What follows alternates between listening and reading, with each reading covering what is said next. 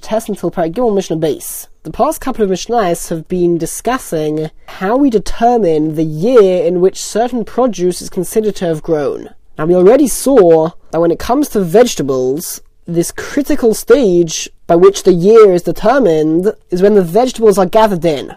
Once they've been harvested and gathered in from the fields. So if let's say the vegetables grew in the sixth year, but they were only gathered in in the seventh year during Shemitah, then they would be considered Shemitah produce. Now it's learned from Psukim that this only applies if the vegetables grow in a normal manner. And one example of that is that the vegetables are provided with water other than the rainwater. Which means that if vegetables are not provided with other water, then their critical stage, the stage which would determine what year they're grown in, or part of what year they should be tithed, that stage will not be the stage that they're gathered in. And the Mishnah will teach this through examples of certain vegetables. Habatzolim hasarisim, onions which don't produce seeds, ufol hamitzri, and an Egyptian bean. These, these are examples of vegetables which usually require watering other than rainwater. So if somebody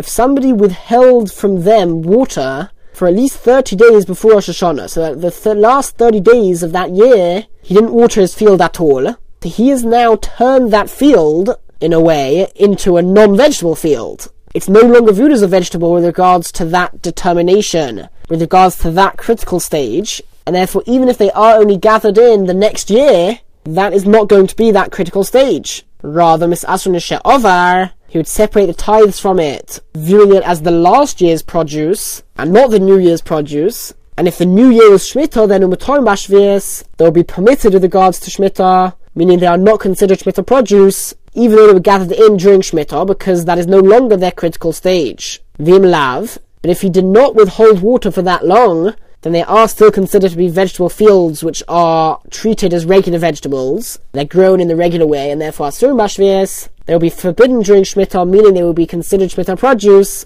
because they were gathered in during Shemitah, and if it was a different year, then the tithes need to be separated from it, by viewing it as the New Year's produce. Because remember, each year of the Shemitah cycle has different tithes which need to be separated. So in this case, we would view it as the New Year's produce. So whatever tithes need to be separated in that New Year, those are the ones which would be separated from these vegetables. Now, what happens if the shalba'al, if the veg- if the vegetables grow in a baal field, which refers to a field which generally it's enough just with the rainwater. There's not a whole watering system to water the plants in there. Rather, in general, rainwater is enough. However, when it comes to vegetables, even in a baal field, vegetables generally do need to be watered, but not that often.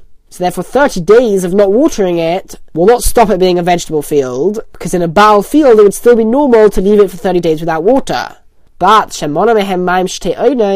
if he, if he withheld water from them for two periods, so let's say the general thing the general practice was to water them once every, let's say, 25 days. So if he let, if he let 50 days pass without watering them, that's two periods. So if he does that, then it would no longer be, longer be considered a vegetable field, so he would not follow the stage of when they are gathered in.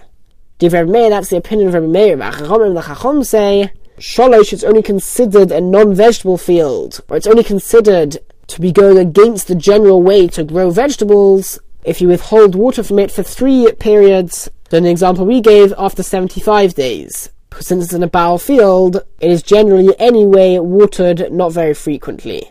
Mishnah Yud, one difference between whether produce is considered to be Shemitah produce or not is that Shemitah produce cannot be planted in the ground just in order to produce more seeds. The Torah says, La'ochla, it's for eating, not for planting again just in order to produce more seeds. And so the Mishnah says, had the luin gourds, and really this would apply to any vegetable, it's just using deluin as a common example, shekimon lazera, that somebody kept them in the ground for the sake of producing seeds. So he planted them, let's say, in the sixth year, and they ripened and became ready in the sixth year, and he could have picked them then and enjoyed his gourd. But instead of doing so, he left it into the ground so that it will produce more seeds. But what happens is if you leave something in the ground for too long, then eventually it dries up, becomes hard and inedible. Now, gourd is a type of vegetable, so its critical stage, which determines what year it is part of, is when it is gathered up from the field. However, in Hukshulifnei Rosh Hashanah, if the gourds which he planted hardened and became inedible before Rosh Hashanah of the Shemitah year, the nifslu adam, and they became inedible for a man to eat them, so they're certainly not considered Shemitah produce, because by the time Shemitah came along, they were already inedible. You couldn't fulfill the posuk of la'achla that you need to eat it. And therefore, l'kaimon bashavias, you'd be permitted to leave it in the ground to produce more seeds during the Shemitah year, because they are considered to be the sixth year's produce. The imlav, and if they did not become inedible and hard enough by the beginning of the Shemitah year, so then they're still edible during Shemitah. And as long as it grows a bit during Shemitah, so it's considered Shemitah produce, because you didn't gather in from the field during the sixth year. And therefore, also in Kaim Bashavias, you'll be forbidden to keep it in the ground to produce more seeds during Shemitah, because it's considered Shemitah produce, and therefore it needs to be eaten.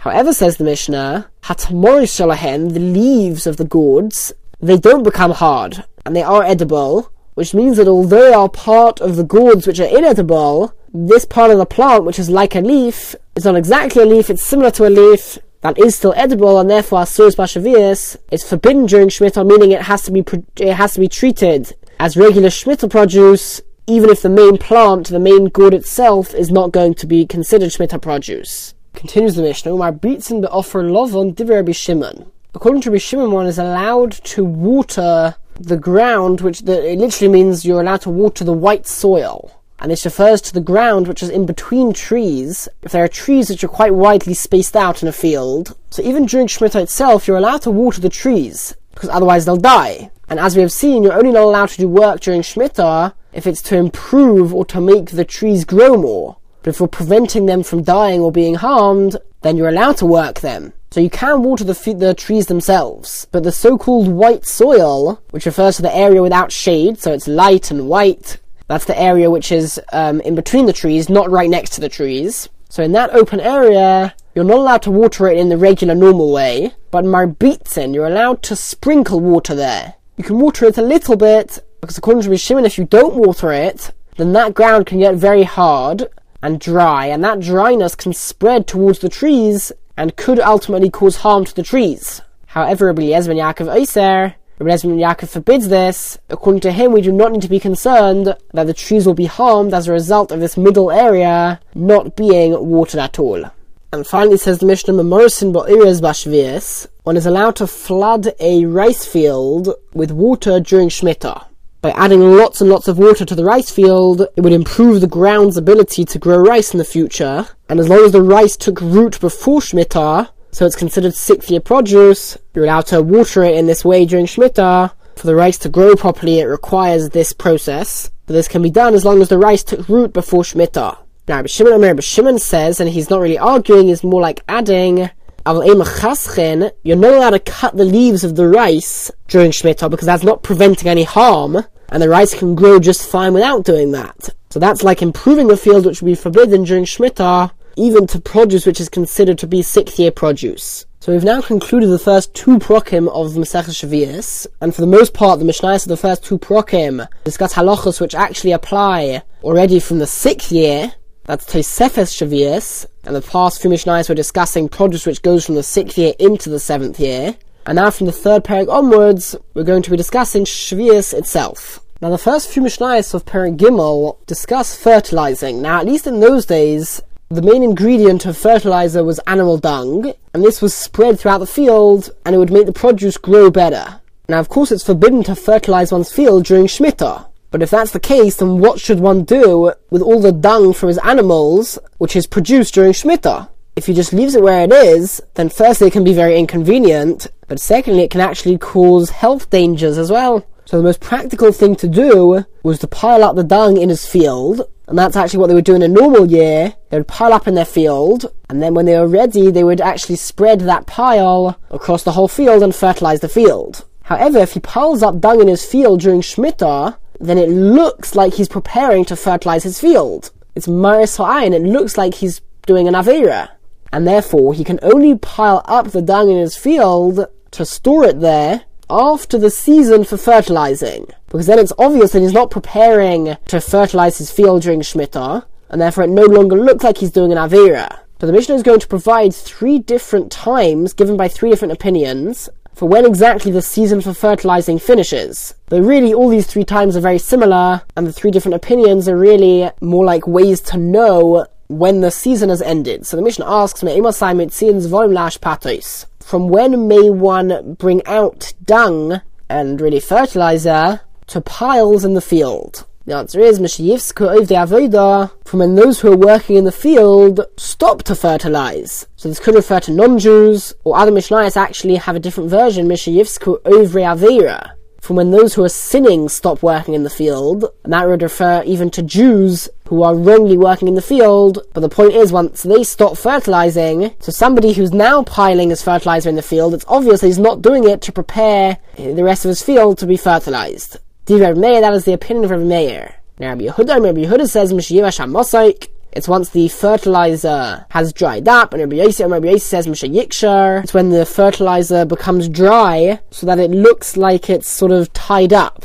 And again, the Yerushalmi says that all these three opinions are very similar, and really they're just giving us different ways to know when this time is. Mishnah Beis is a continuation of the previous Mishnah, and when it comes to the person piling up the fertilizer and the animal dung in his field, there's specific amounts which he can do. Asks the Mishnah Kamam Zablin, up until how much can he pile up the fertilizer? So the Mishnah is now going to provide a maximum, and that is ad sholish sholish beis sa'ah, up till three piles per beis sa'ah. So an area of a beis sa'ah can have no more than three piles of fertilizer. But now the Mishnah is going to tell us a minimum for the size of each heap, of each pile. Shall eser eser mashpelos shall lesech lesech. Each pile has to be made up of at least 10 containers of dung, which contain a lesech of dung. A lesech is half a kor, it's a volume.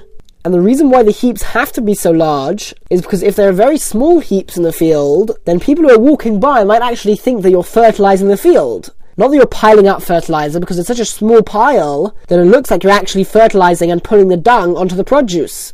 And the Mishnah says, one is allowed to add onto the amount of containers in each pile. So there's no maximum for the size of each pile. In fact, it needs to be big so that it does not look like you're fertilizing the field. But for you cannot add on to the amount of piles in your field, because if there are lots of piles in your field, then you are spreading fertilizer across the field. Then it certainly does look like you're actually fertilizing the field. However, Rabbi Shimon, Rabbi Shimon says, Afalash you're even allowed to add on to the number of piles in the field in a base R, because according to Rabbi Shimon, since it's in big piles, we've already gotten rid of the concern that people will think he's fertilizing his field. If there are at least 10 containers of dung, then it's obvious that he's not fertilizing his field. It's clearly just a pile of fertilizer, and therefore, according to Rabbi Shimon, you would be able to add more piles into the field, and we are not concerned that it looks like you are fertilizing.